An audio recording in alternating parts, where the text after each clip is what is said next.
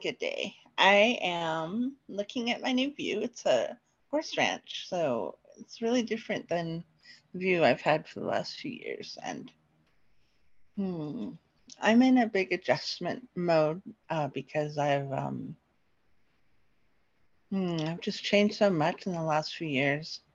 I don't. It's sometimes like I don't know who I am right this second. Um, so today I thought I would just kind of come to you with a vulnerability of not knowing. And I was writing an email. I have an email list, by the way, if you'd like to get on it. It's um, just send me an email at happypublishing at gmail.com and I can add you to my email list. So I was writing to my list and I was really getting clear on the value of not knowing. And as a society, we're trained to really know the answers. Like we get graded on tests, we get graded for knowing, we get hired for, you know, choosing all the right things and writing all the right words. And, and we, we get, I don't say monkey trained, but but so much of a value is placed on knowing.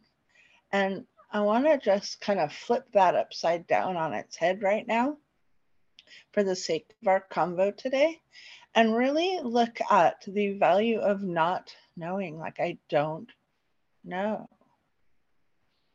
Huh. I'm not sure. Not meaning I'm not sure when I get shown the right thing, if I can say yes to it, but meaning I don't know the exact how of what's going to happen so that I can be in the space that I desire to be in, if it makes sense.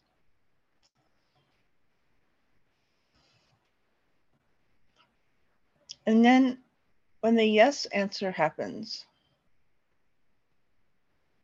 it's really quite magic.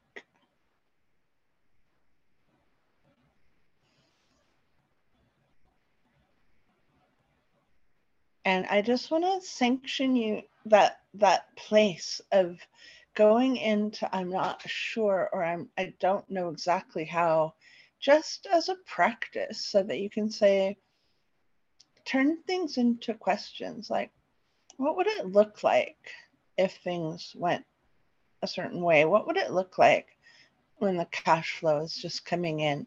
What would it look like when the systems are in place so that the emails go out and the businesses get built and the you know, look at my life when things are operating in more of a, a flow, in more of a space of calm sureness of where the next things are going to come from.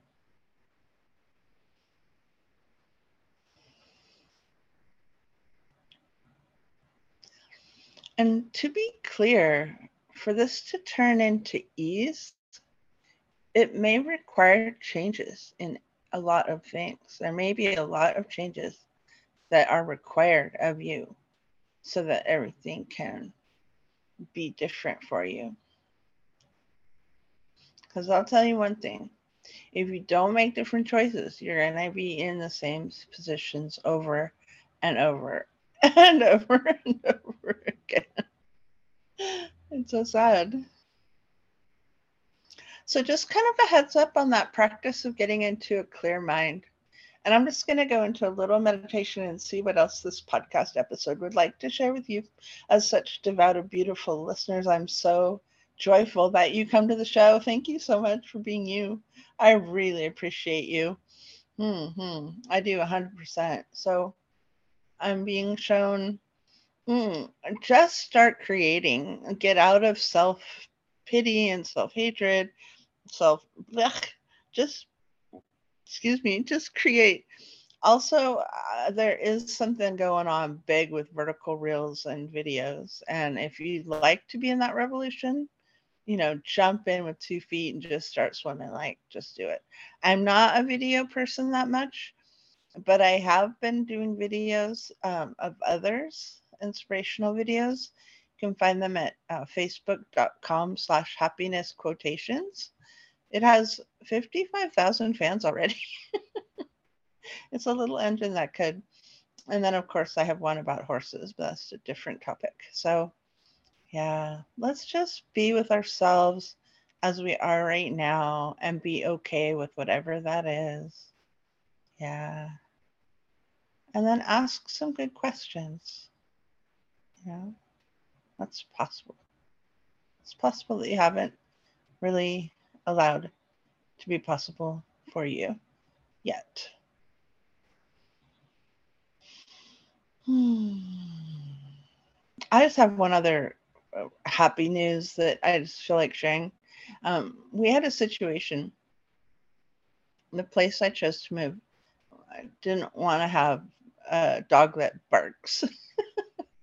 it's okay to have a dog. It was like an old sleepy dog, I guess. But now we had a dog, and he liked to bark a lot, and he barked for lots of different reasons, and it's always a pretty good reason. But the barking was pretty, you know, part of who he is. Um, so we created a situation. My son had already moved out to a different state, and he was very much wanted there, and we shipped him. we found a woman named Marla, and she drove our dog all the way to Indiana from California, and just so beautiful. It was so beautiful. She loved him, and when he got there, he got to play with all these other dogs. He lives with two other dogs now, and he's a social person, dog, I mean, and it just ended up being so beautiful. So it's like when you don't know, then you start asking questions and then you start seeing like what might be possible. And then just there's things that open up that you didn't know about because you weren't asking for it. So that's my thing today. I hope this finds you well. And um, yeah, wish you a great, great week and look forward to lots more podcasts together. Thank you.